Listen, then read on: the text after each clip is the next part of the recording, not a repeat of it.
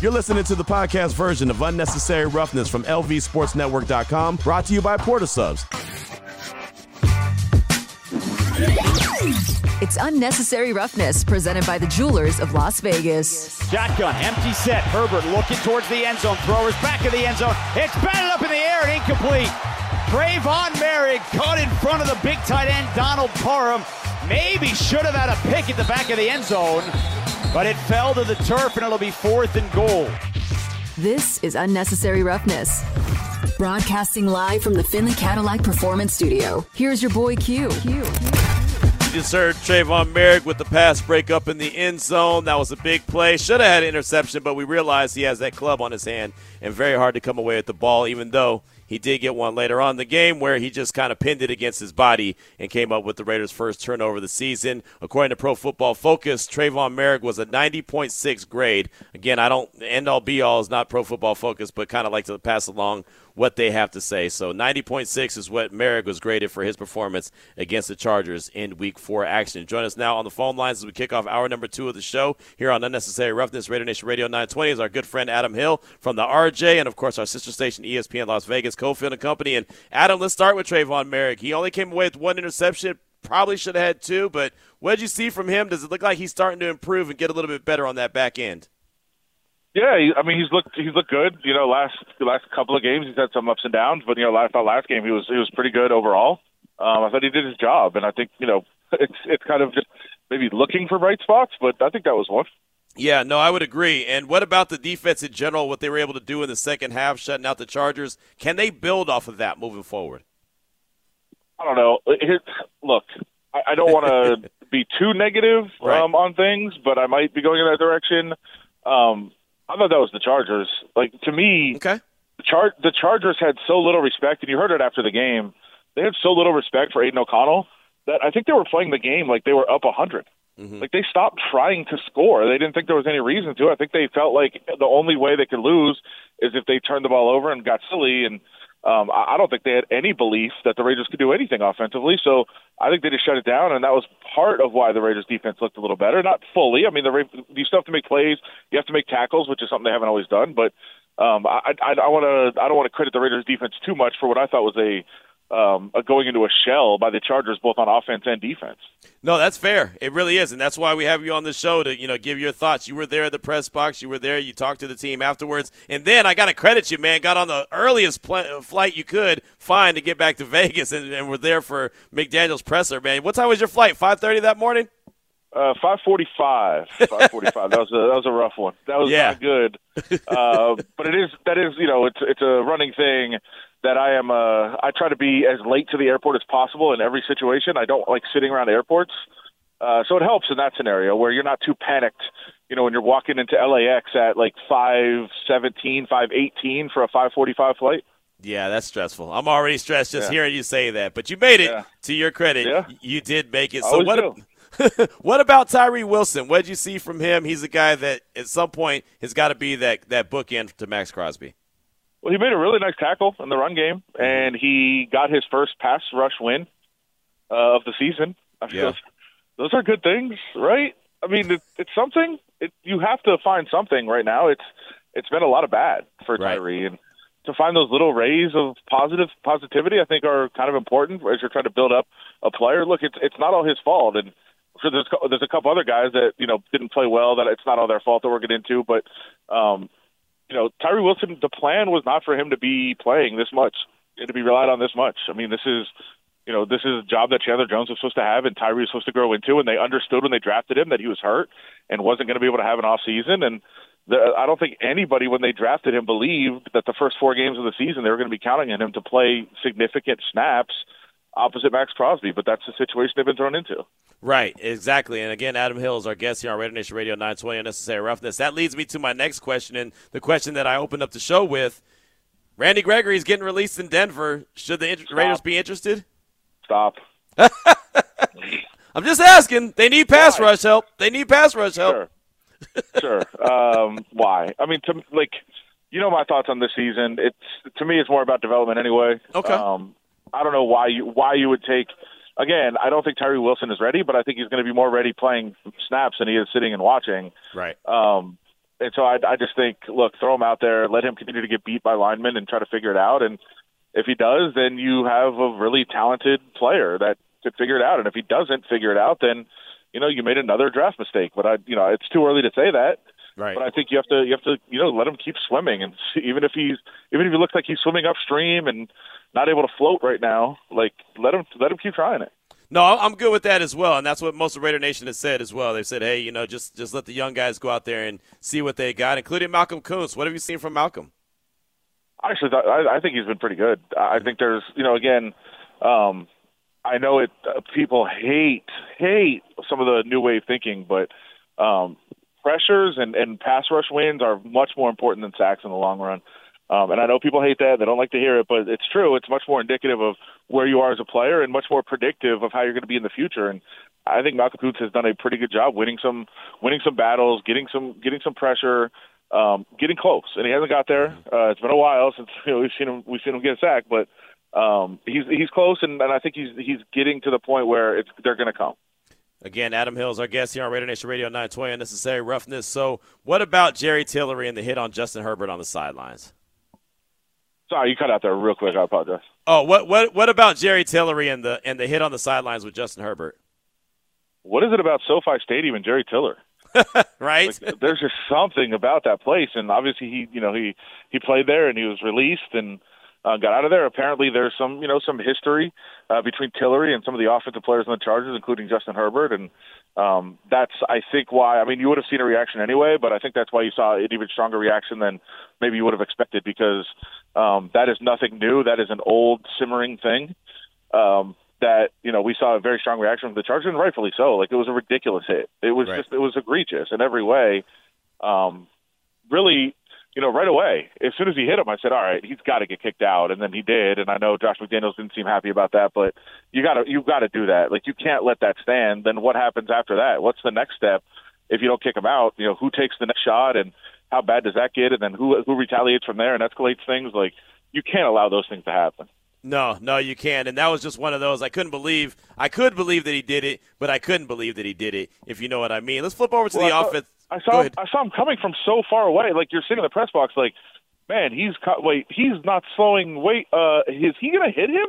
like, oh my god! Like you just saw it coming from so far away, and I couldn't believe he followed through with it. Right. No, I, I, I promise you. Even sitting at home, I was thinking the same thing. Like, what in the world? And you saw Max's reaction. You know, he threw his hands up. Like, when the hell? What are we doing? It was a stupid play, and not the words he used, but that was basically what he said. Stupid play by Yeah. Jerry Tillery. What'd you think about Aidan O'Connell? Right. What'd you think about his first start? Do you have any other questions? I know you're not a big Aidan O'Connell guy, so I just, you know, I thought I'd ask. Um, look, preseason and regular season are different. I think Yeah. I've I've told you, I've said that to you and the listeners a thousand times, and nobody wanted to believe it. Um, it is, uh, and we saw what happens when somebody's not ready. And again, that's what I was referencing earlier when I said, look. Tyree Wilson is very early. Like, let's not abandon it. Let's not give up. Nobody's saying Aidan O'Connell is never going to be a good, quarterback. Nobody's saying he doesn't have potential to be a good player. Like, nobody's saying any of those things. Aidan O'Connell is nowhere close to ready to play NFL football right now. He's just not. Um, there's, you know, part part of that is why he wasn't the third, you know, why he wasn't the second quarterback early on. I get, you know, their thought process, uh, which was, hey, if if he comes in in the middle of a game, they'd rather have Bobby Ho- or they'd rather have Brian Hoyer, who has done that, you know, many times in his career, come in the middle of the game, not have starter reps during the week, and just be able to come in and manage things for a game. And if you have a whole week to prepare, then you go with the rookie and see what he can do with with more reps and more preparation, and um, that makes sense to me. Like I get why. I know a lot of people were like, "Why was he third? And then all of a sudden he's first. That's why. Like it's a different situation to start a game than it is to come in in the middle of it. So I get that, but uh, we saw it. And and here's the other thing. I'll I'll really defend the offensive line here. A lot of people are freaking out that the offensive line had a bad game. I don't think they did. I mean, I've watched the film three times now. I I think the offensive line was fine. Like the majority, if not all of that, I think maybe one. The majority of those sacks were on Aidan O'Connell. Like that's him sitting sitting in the backfield, processing way too long, going through his progressions, not not having that sense of urgency. And that comes with time. Like that's Yeah. that's a guy who hasn't played at this level, who hasn't seen NFL defenses that have that are schemed to stop him. Like in preseason, it's very different. Um, he has a long, long way to go, and we saw that. And I think, you know, if anything, it, it tells us the people that said, "Hey, let's just cut ties with Jimmy G. Let's let's start Aidan O'Connell and see where he goes." We, he was so good in the preseason. I, I hope we don't hear that again I think you you've got your answer to that. Aidan O'Connell's not ready, um, and and I I don't know I don't know if they had the decision to make over again that they would go with Aidan O'Connell. I think they might actually you know put Hoyer out there and not ruin O'Connell's confidence if they were if they did that, but. He wasn't ready, and we saw that, and and you know he took a bunch of sacks that were on him, and you know he'll learn from it, I hope, and um, I think for the Raiders' sake, you hope you don't have to see him again this season. Uh, but if you do, I, I assume it'll be a little bit better in terms of processing and understanding defenses and reading things and knowing when you have to check down and those sorts of things. But um, there were some some mistakes where you just look at it and say, man, that is that is a rookie quarterback out there that is not ready to play. You know, all last week I kept saying that I thought Brian Hoyer should get to start if it was going to be a one day thing, one game thing, right? And then later on the season, you can get Aidan O'Connell out there to see what the rookies got. But then they started Aidan O'Connell, so I was like, okay. And now I want to see what else he could do, even though I'm with you. He clearly is not ready, but he's going to need reps at some point in the season. But you're, what are you thinking? Maybe week 13, 14, 15 if the season's not going the way the Raiders want it to?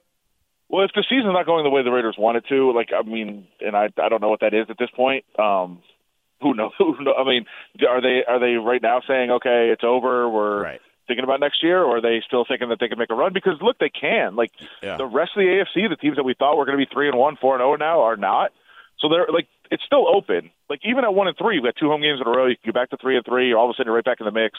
Um, if that is still the goal, then you obviously don't want to see Aidan O'Connell out there. But at some point, if you do not have a playoff season, you don't have a playoff team, and you're not going to be there, you do have to see what Aidan O'Connell has because there are a lot of quarterbacks available in the draft. You have to find out if this guy has any chance of being the quarterback of the future. And if he does, then you can try to figure things out around there. And if he doesn't, then you're going to have to be in the quarterback sweepstake. And so at, at some point, you do have to play him some more and find out if he improves at all, if he figures it out at all. Um, I just I just don't think that should be for a while. Right. I agree. No, I, I, was I was right there with you, man. I was saying that all last week, and a lot of Raider Nation didn't want to hear it, but you know, here we are. So it's Week Five, and the Green Bay Packers coming to town on Monday Night Football. The question I threw out there yesterday, Adam, was if the Raiders are going to turn this thing around, as you mentioned, they still can. What do you think they need to do to be able to turn this thing around? I mean, they got to run the ball a little bit, and I hate saying that because I'm not a run the ball guy, but that's how this that's how this offense is constructed.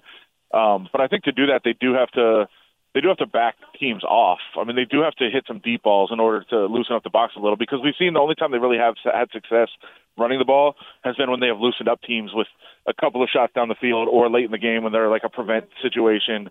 Um, then you see it open up because I think against the lighter boxes they can run it. So they got to do that, um, and they've got to force turnovers. I mean, that was such a such a, a talking point this off season. It's all anybody talks about around that building creating chaos, creating disruption, yeah. causing turnovers, and you just haven't seen it at all. I mean, Marcus Peters dropped a, a sure pick six, and you mentioned Tre'von Moehrig was very close to getting one last week, um, and he did get the one later. But um, yeah, I, I think that they they need to do those things. I mean, there's there's a lot of things they have to do, obviously, but I think it starts there. What do you expect uh, to go down on Monday night at Allegiant Stadium? What, what are you expecting from the Packers, and how do you think the Raiders, uh, you know, go up against them? I, I actually think it's a it's a winnable game, right? I mean, the the you know the point spread will tell you it's a very very narrow uh, favorite for the Packers. Um, they are they are a good team. They're not a great team. They're a beatable team, and I think uh, the way the Raiders are right now, kind of in desperation mode, and Davante Adams said, "Hey, we need to get a couple wins before we're in complete desperation mode and must win the rest of the season." Um, we we know that like they can't get to that situation, so uh, they have. It's time to make a last stand. These two home games in a row that's their stand. If they're one and five, uh, the season's over. Like yeah. there's no question. Yeah. Um, so so they've they've got to win. I think they've got to win both games. They definitely have to win at least one, but I think they have to win both to to kind of salvage you know the second half ish of the season, 2nd mm-hmm. the second two thirds of the season. Um, so this is this is where they have to do it. They have to come together. They have to win two games in six days, and it starts Monday. And I think they have a chance to do that. I'm, I'm good. I'm good with that. I, I like that. You know, if they, they win the two games that you're talking about, they square it up at three, and it's a different kind of season. But you're right. If they drop to one and five, then whoa, buddy, whoa, buddy, the radio's going to be on fire for real. so there's that. Adam, fantastic stuff, my man. What are you working on that we should be able to look out for? Uh, a lot of storylines this week, Q. Uh, I'm sure a lot of people are going to be talking to Daniel Carlson, whose brother Anders is the kicker. Yep. Rich Bisaccia back in town, and of course Davante Adams against his old team, the Packers. So plenty of t- plenty to talk about and write about in the Review Journal. You know, Adam, let me ask you this real quick because you mentioned Rich Bisaccia. Why in the hell did the Raiders never use Keisean Nixon in the kick return game? it's, a, it's a tremendous question. um, it was you know those same guys were around, and we've seen what he's able to do. But uh, yeah, I mean sometimes sometimes guys just figure it out, and maybe he figured it out. I guess. I guess. Sometimes it's better to be lucky than good. I know they didn't even start yeah. using Keisean there, but man, he could have yep. been a spark that the Raiders needed for sure. Adam, great stuff, man. Thanks so much. I definitely appreciate you, brother. Sounds good. I'll talk to you. All right, my man. There he goes. Adam Hill from the RJ and our sister station, ESPN Las Vegas. Cofield and Company does a fantastic job with both, and we definitely appreciate him. And yeah, there's a lot of storylines in this game on Monday, right? Rich Bisaccia coming back to Vegas. Keisean Nixon coming back to Vegas. Rasul uh, Douglas, remember him coming back to Vegas? He was there in camp with the Raiders for a while. He's been uh, a nice little uh, corner for Green Bay. Obviously, Davante going up against his former team. I mean, there's there's a lot of storylines to to, uh, to go around for this Monday Night Football game, and uh, at the end of the day, it's about just win, baby, right? The Raiders have one win on the season. They're one and three. The Packers are two and two. I think Adams onto something. You win the next two games, all of a sudden you're squared up at three, and you're onto something. You lose the next two games. Oh, oh man. Tell you what, it's gonna be it's gonna be some rough sledding, that's for sure. But many thanks to Adam. I do appreciate him. Uh, let's go to the text line real quick at uh, six nine one eight seven keyword RNR. Got a ton of correction or a ton of uh, ton of text that I want to get to. Excuse me, I don't not corrections. Let me see. This one's from Keegan in Vancouver. What up, Q? It's Keegan. Uh, Randy Gregory didn't have production in Denver, but they didn't have Mad Max to take all the attention away. For the right price, they should bring him in. Uh, let's see. Got another one. Um, oh, Trey in Kansas City is talking about the right way to get things done. The right way is to draft well, which we definitely have not. See, that's the thing, right? I mean, the the draft is a great way to go about handling your business if you get the right the right players, right? If you if you get the right ingredients, then you're good to go. If you don't, well, then it's just about the same as going and, and signing a big time free agent that doesn't pan out, as the Raiders are very familiar with that as well. Uh, this text is from the 209 AQ. Elliot from the 805 here. Everyone is looking for a one year fix. Look at the New York Giants and Daboll. Had a great year last year, but not looking so hot. Like, uh, like it or not, Ziggs and McDaniel are building a sustainable franchise. Next year begins the perennial playoff runs. This year, wild card at best. Uh, let's see. 805 Raider. No, I don't believe Gregory is any better than Koonce right now, and we need to develop Wilson to give him reps. That's 805 Raider. And yeah, I'm uh I- am with you. I'm uh I'm with you on that one. You know, it just like Adam was saying, it makes more sense to allow Tyree to get as many reps as possible and just tr- try to kind of you know build up him, himself and, and get into who he needs to be. And it's not going to be an instant instant fix. And look, Randy Gregory probably isn't an instant fix either, right? I mean, he has had very little production with Denver. Uh, so you're looking at what 10 games he played in, and at a top, at a maximum of 21 total 21 games he could have played in, he didn't. Three total sacks. I mean, it's just it's not a whole lot of, of production there at all for Randy Gregory. But again, like I mentioned, uh, pass rushers don't become available all the time. Uh, Big Dub Raider said, "Nah, Q, y'all said Gregory would be a good fit." LOL, just kidding. Big no on Gregory. That's and he said go Raiders at the end. I like how he said that. And uh, yeah, y'all, y'all, y'all, y'all. That's that's what we say around here on unnecessary roughness on Raider Nation Radio 920. Well, we know that there's no real compliment to Mad Max, right? We know how great Mad Max is. He is fantastic. We know he's going to give maximum effort all the time. Uh, we were talking earlier with Mike Wall, former NFL offensive lineman, and he said, "Hey, I think I think that uh, Maxx Crosby should be the leader in the clubhouse right now for Defensive Player of the Year. He's got four sacks, but he's got a ton of pressures, and he's all over the field, getting after the the, the, the runner, getting after the passer, just doing everything he can. He's just flying around as you would expect from Mad Max Crosby. Well, one of his biggest fans is Brian Baldinger. He loves to have his Baldy breakdowns when it comes to Mad Max. Now, remember, when you listen to what we have for you, he's always breaking down film. So there's a couple moments here and there where you probably won't exactly know what play he's talking about, but for the most part, really great stuff from Brian Baldinger breaking down Mad Max Crosby and what he brings to the table and what he brought to the table week four against the Chargers. Man, I love watching the Chargers and Raiders play. I know it's going to be highly contested. Maxx Crosby, third play of the game, the wicked spin. And all he's trying to do is just have a little coffee clutch with Justin Herbert because he's going to see him a lot in this game. He lined up on both sides, wide nine. Ball's on one hash, Max is on the other hash. Like, yes, there's a, a flag being thrown for defensive offsides here, but it's not going to stop Max from getting a nice run, a nice condor swipe right there at the ball, getting it out of Justin Herbert's hands. That's not going to stop. And then honestly, this was like a master class in swimming. Swimming one player after another, like play after play. Like you watch it right here and you go, here's the swim, bam. But it's not just Michael Phelps swimming. It's like Mary Lou Retton. Like who ends up in that position right there? Like a handstand chasing after the quarterback. Like I'm not sure how that quarterback got away from him, but it forces a lot of errant throws. And then you get this. Like the run game, like nobody can block him. Like that looks like he should be blocked. How does he get out of there? Like it is like a full metal jacket right here, escape, and then bam, the ear hole on Joshua Kelley. Here we go. Like this sack right here of Max, like he loves getting to Justin Herbert. Like this sack, it's just this second and seven, it becomes third and 15, becomes harder to score. Here it is. Max, Justin Herbert's like, this Max Crosby, like he's my worst nightmare. And Max knows he's a big old horse to get down. He just needs a little bit of help, but he'll get him down. You bet. Because there's a celebration that comes after those sacks. Those things aren't easy to get. All right, let's go. Let's just keep moving because he played all 65 snaps. There's three tight ends all assigned to block him. And let's play. Boom, boom, boom, boom. Like a Ginsu knife, just cutting through every, and makes the tackle. Oh, this is a good game to watch. Like it's it's just a mastery class. Like that swimming lessons of Michael Phelps. Like let me go inside here and let me just swim them all. And I'll look at the charge. Let me just get this guy down. And then somebody falls on his ankle right there. He's like, ow. All right, remember this play right here. Because this is a goal line stand. Justin Herbert goes up and over the top. And Max does a condor leap to meet him. Doesn't quite keep him out of the end zone. He tries. Doesn't quite keep him out of the end zone. But since he couldn't keep him out of the end zone, he thought he'd put Herbert down for a little nap right here. Because that's what this is off this twist stunt. Let's put Herbie down for a nice little afternoon nap. Nice and gentle right there. Put him on a pillow because we're going to set it up for this right here. Like this right here. All the Raiders want, all Max wants. Give the offense one more shot. One more shot on this tush push right here. If we can just stop him, bam, and he's right on top of it.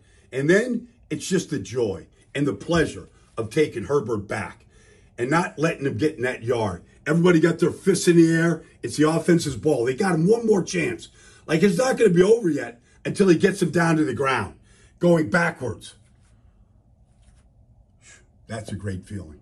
That right there is a great feeling. Got one more stop, one more chance for the offense. What a day for Max. Mastery, mastery of this sport in progress.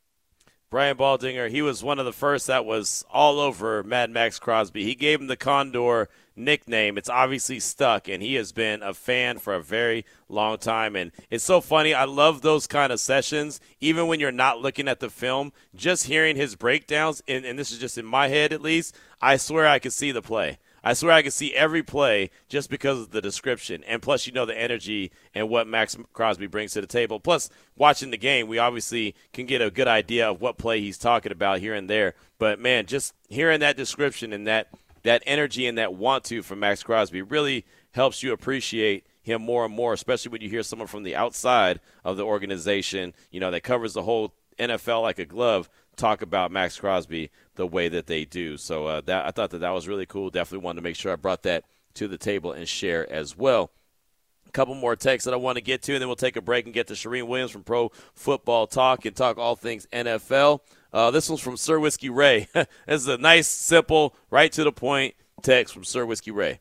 Q, on today's topic, bringing in Randy Gregory?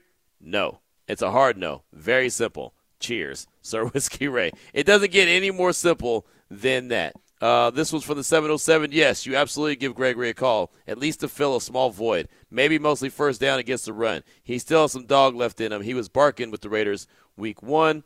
Uh, this was from the 805. I don't mind picking up the phone and checking on Gregory, but the Raiders do need, uh, but the Raiders don't need any more players that have drama. There's a good point there. Uh, you don't want to have any kind of drama behind uh, the pickup of one Grandy Gregory. And again, they might not at all, at all have any kind of interest. They may just do what a lot of people have suggested. just roll with the young guys and see what they have, right? Let Malcolm Koonce continue to develop and let Tyree Wilson continue to develop. This is their time to shine. Go out there and do it. And I'm okay with it if that is what decision they decide to go with. If they decide they want to pick up the phone and, and at least see what, what you know Gregory has in, in the tank, maybe you know kick the tires on him, bring him in for a workout. That's cool too. Uh, whatever they're doing, whatever they need to do, and I know all GMs. The one thing I do know for a fact is all GMs make sure that they do not leave any stone unturned.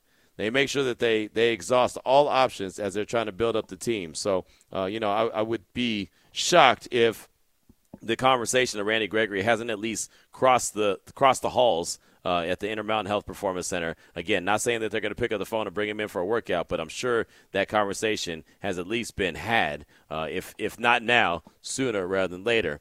Uh, one more text from Hardcore Raider that will take a break. O'Connell didn't have a great game, but he gives us something that Jimmy G does not. That's the deep ball. Teams are stacking the box and playing closer to the line of scrimmage because no teams are afraid of Jimmy throwing a deep ball. It's a huge weakness and disadvantage. We need a deep threat. That's from Hardcore Raider, and that's kind of similar to what uh, Adam Hill was saying when he's saying that you know teams aren't aren't uh, aren't going to respect the deep ball as long as they don't use it. So they've got to be able to at least show it and at least test a, a couple shots down the field and, and, connect on a couple to know that okay, there's there is a threat that they're going to make that happen. Hardcore, thanks for the text. I do appreciate you. 326 is the time. When we come back, Charean Williams from Pro Football Talk. She'll join the show. We'll talk all things NFL. We'll start off with Randy Gregory. This is Raider Nation Radio 920.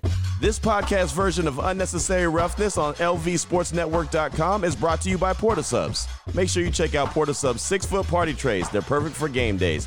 You'll get your choice of three made to order classic subs made with premium meats and cheese on your choice of fresh baked bread loaded with fresh veggies, toppings, and sauces.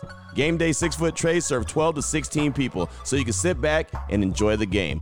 Available at all Las Vegas area Port of Subs, neighborhood sandwich shops, order ahead at portofsubs.com. They are right now probably the most likely team to uh, go in the Super Bowl. But in order for them to get there, they've got to go by us, hopefully two times, if that's the way it falls in the playoffs. And we're in the playoffs, of course. You're playing the best. You don't need the game to tell you that you're playing the best, but you need the game to show you how you stack up against the best. Now back to Unnecessary Roughness with your boy Q, broadcasting live from the Findlay Cadillac Performance Studio. Cowboys owner Jerry Jones right there talking about the 49ers could be the best team in the foot in, in, NFL, but they've got to go through the Cowboys. They got to go through the Cowboys this weekend, right? This is going to be a fun game upcoming this weekend. Week five action, Cowboys and the 49ers. Joining us now on the phone lines from Pro Football Talk is the Hall of Famer, Charean Williams. And Charean, thanks so much for your time. We appreciate you. And how exciting and how much are we going to learn about these two teams this upcoming weekend, Cowboys and 49ers?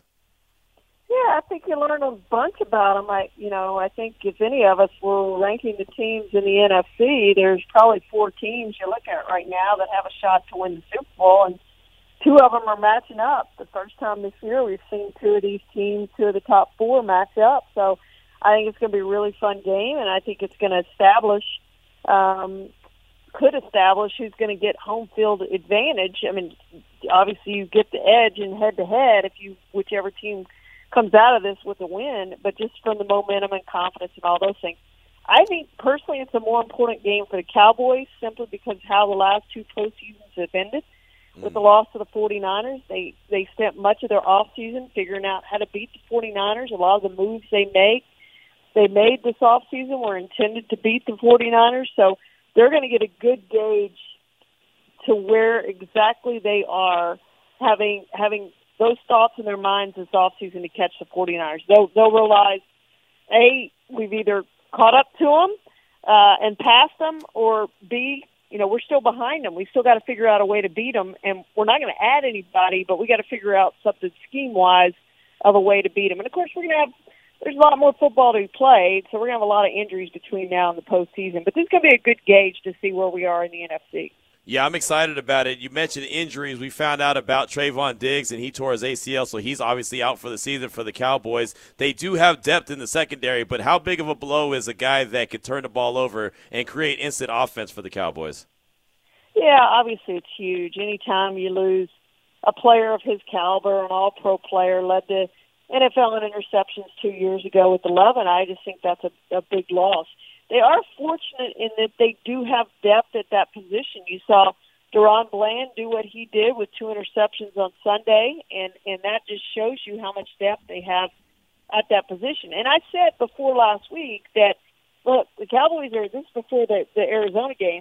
The Cowboys are really good, but they're going to have some injuries.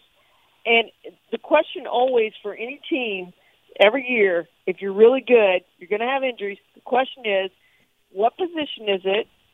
What player is it? How much depth do you have at that position? And they're very fortunate that their first really big injury uh, of this season was at a position where they do have good depth. You don't replace an All Pro. I'm not saying that. I'm not right. saying Bland is, is Diggs. He's not. But they have depth there to survive that injury. If you lose a Dak Prescott, a Micah Parsons, who today, by the way, was limited in practice with a knee injury, if you lose one of those type of guys, there's two, three, four guys. If you lose, your season is sunk. And they Diggs is not that guy. Right. No, there's no doubt, and they do have depth in the secondary with the Dallas Cowboys. And Charean, earlier today we found out about former Cowboy Randy Gregory being released in Denver, and he just signed a five-year, $70 million deal. Only had three sacks, only played in 10 out of 21 possible games.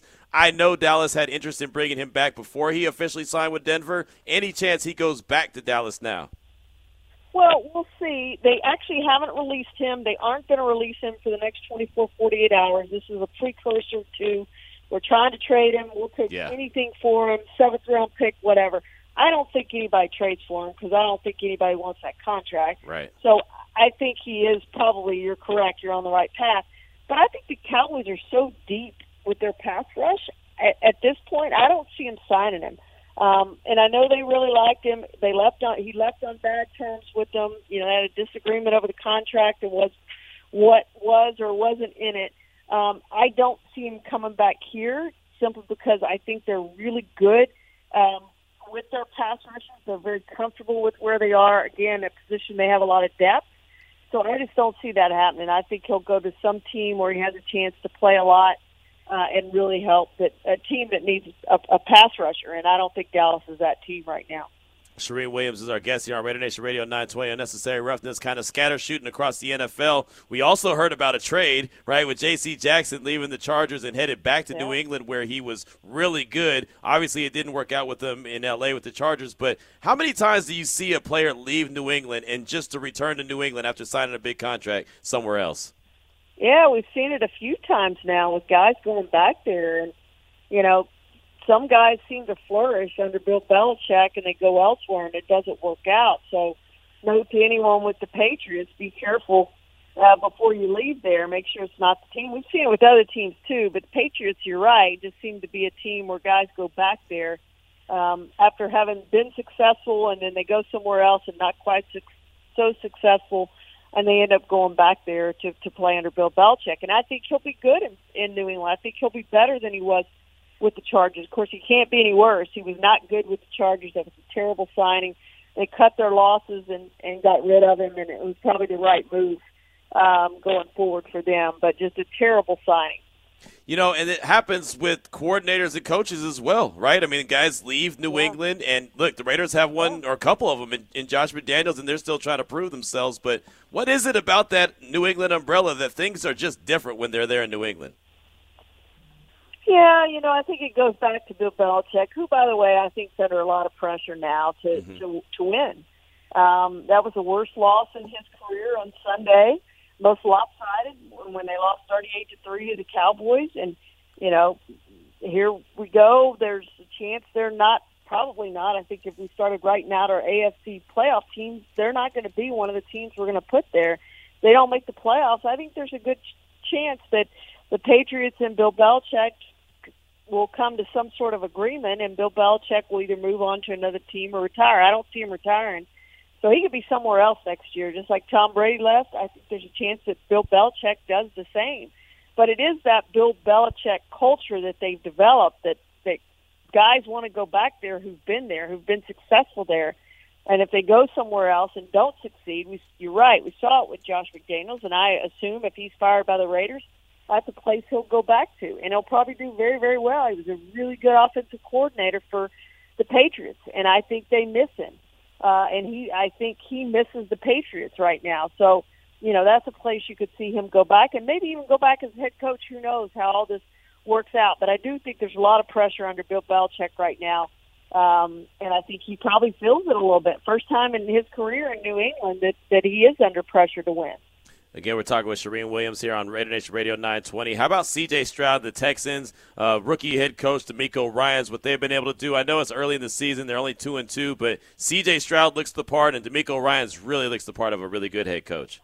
You know, I've had all four of their games so far as, as games I've had to cover, and and they've looked terrific, and he's looked terrific. This is a team that's just turned it around. If I had to say a favorite for coach of the year right now, it's DeMeco Ryans. No question about that. I have a vote for that. I mean, we're a long way from the end. I get it, but you look at how many games this team's won over the last three years when they went, you know, one and done head coaches, um, and, and it's just amazing what DeMeco Ryans has done.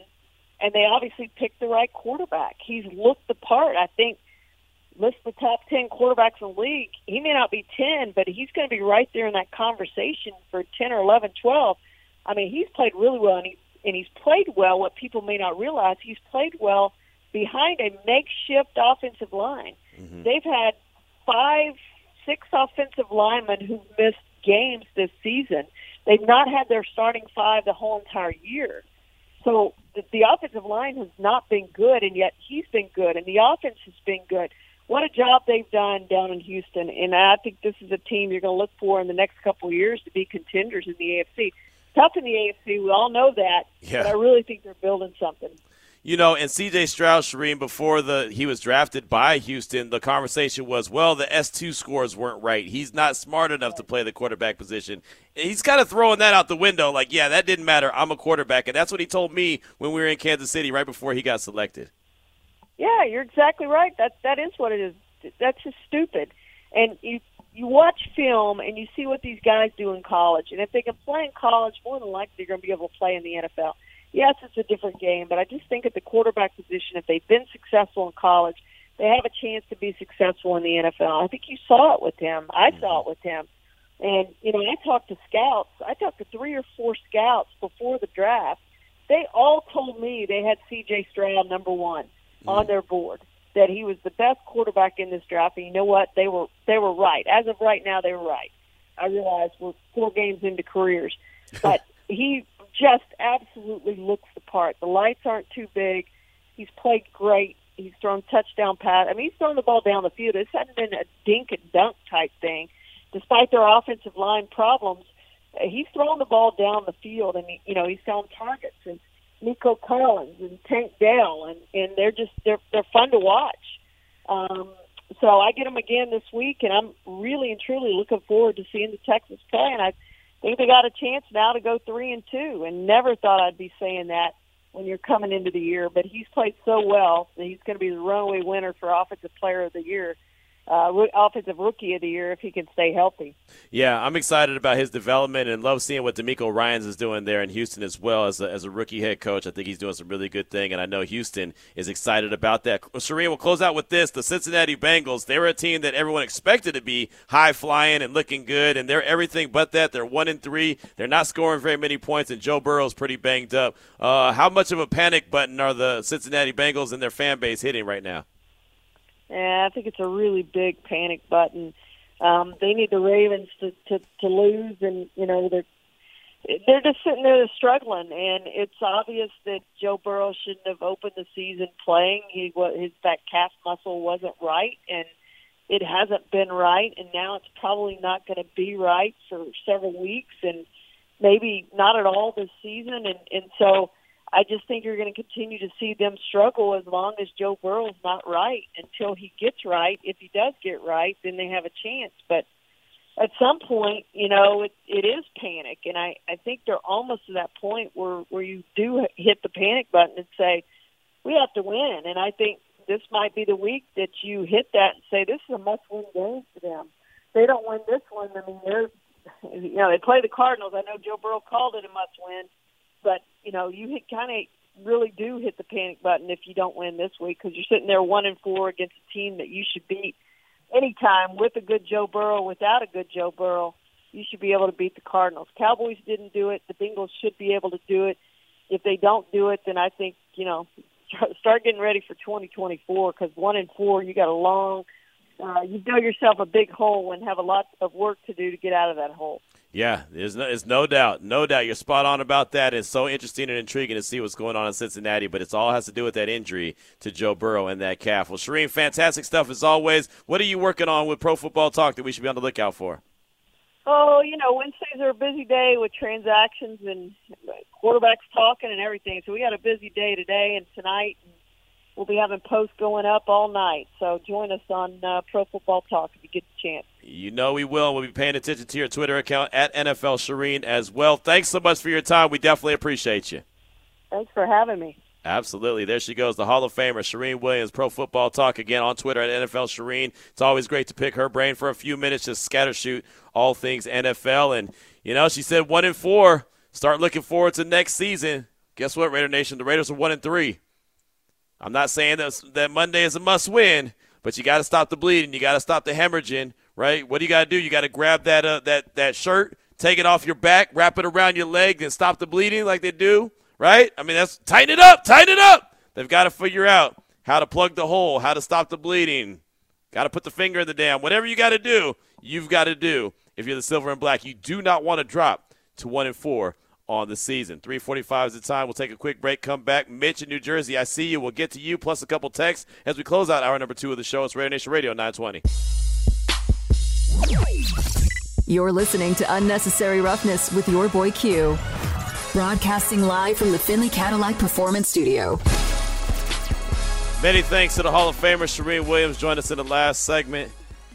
Talked all things NFL. Talked about Randy Gregory, the Cowboys, and Niners. That's going to be a fantastic game this weekend. I'm looking forward to that one. Looking forward to NFL action, period right? And hell, looking forward to college football action as well. Matter of fact, we're going to have the Red River rivalry on this very airwaves uh, this upcoming Saturday. That's Oklahoma and Texas. Uh, last time that they'll square up with each other in the Big 12 as they go to the SEC next year. So I look forward to that as well. College football is fantastic. NFL fa- action is even better. and I'm uh, ready to talk about all of it. But I want to talk with you right now about whatever's on your mind at 702 365 9200 and the don'tbebroke.com text line 69187 keyword R&R. This is Unnecessary Roughness here on Raider Nation Radio 920. Let's go out to New Jersey and talk to our guy, Mitch. Mitch, welcome to the show. What's on your mind? Hey, Q. Thanks for taking my call. Yes, sir. Hey, to me, to me, the big uh, Pac-12 is having a great year. The final, you know, farewell tour here. I mean, I think the Beavs, I would take their quarterback if the Raiders are there, the way the season's going, and the Beavs might win more games than the Raiders. I mean, compare the Raiders to the 49ers. Other than McCaffrey, they're all like first round picks, homegrown picks. Yeah. Look what we got other than Renfrow. Everybody else is um not first round picks. And I, and you know, it's just it's just a mess. And they didn't want to give um Jacob uh Josh Jacobs uh good money. I mean, you do a good. I guess if you're Andre Peterson, you're going to be picking the sixth round, so they don't have to pay that much. And watch Ferrell will have a good year with will turn his career around with the 49ers. Thanks for taking my uh, negative Nancy call. All, right, all good. All good, Mitch. I appreciate it. yeah, I, I expect Clee to play pretty well for the 49ers because he's got a lot of talent that you just mentioned around him. That all that first round talent on the offense or on the defensive line, yeah, he's going to play pretty good right? I mean, his expectations, he's not expected to be the guy. When the Raiders drafted him number four overall, what was everybody expecting? He's got to be the guy to replace Khalil Mack. He's got to be the guy to replace Khalil Mack. It's not going to happen, right? Not with him. I was the wrong guy. There were guys that they could have selected that maybe the expectations would have, you know, been a little bit more fitting. He just wasn't him. Now he's in San Francisco and he's got an opportunity to go out there and, and shine with the team that is very talented defensively. And you're right about the, the, the first round talent they've got so many dudes along that defensive line that are former first round picks, right? To the point where they've let guys go. They've traded guys, right? Remember, DeForest Buckner used to be a part of the 49ers. He's in Indy, right? I know they went out and made the, the free agent move for uh, Hargrave from Philadelphia to fill that void that left by DeForest Buckner. But they've got so much talent on that defensive line. Like Nick Bosa is really good, but he doesn't have to be that guy every single week. They got Arik Armstead on that that defensive line. I mean, they, they got dudes. Hell, remember they had Solomon Thomas at one point, a first round pick. They let him go. And obviously it was a good decision. There's just so many guys. Their whole defense starts up front. And again, going back to what the Raiders are trying to do with Dave Ziegler and company, they're trying to do the same thing. Have that defense, have everything start up front. Could you imagine how stinking good Maxx could be if he had half the talent on that uh, as the 49ers defensive line? Whoa, boy. I wouldn't I wouldn't hold anything against Maxx. I'd say Maxx is gonna is capable of doing anything that any of those cats could do. Like Raider Nation always wants to compare him and Nick Bosa because their numbers are similar. You know, came in at the same time, this, that, and the other. Uh, Bosa, in my opinion, has had a bigger impact, but also he's got a better team around him.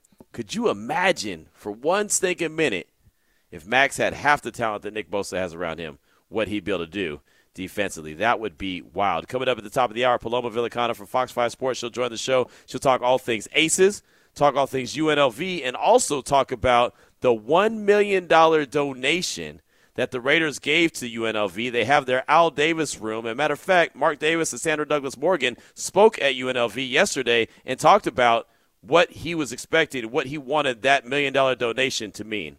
What I want this to stand for, what I want the people that come into this room, the young men and women that come into this room, to understand that what my father had a lot of slogans, but some of them were pride and poise.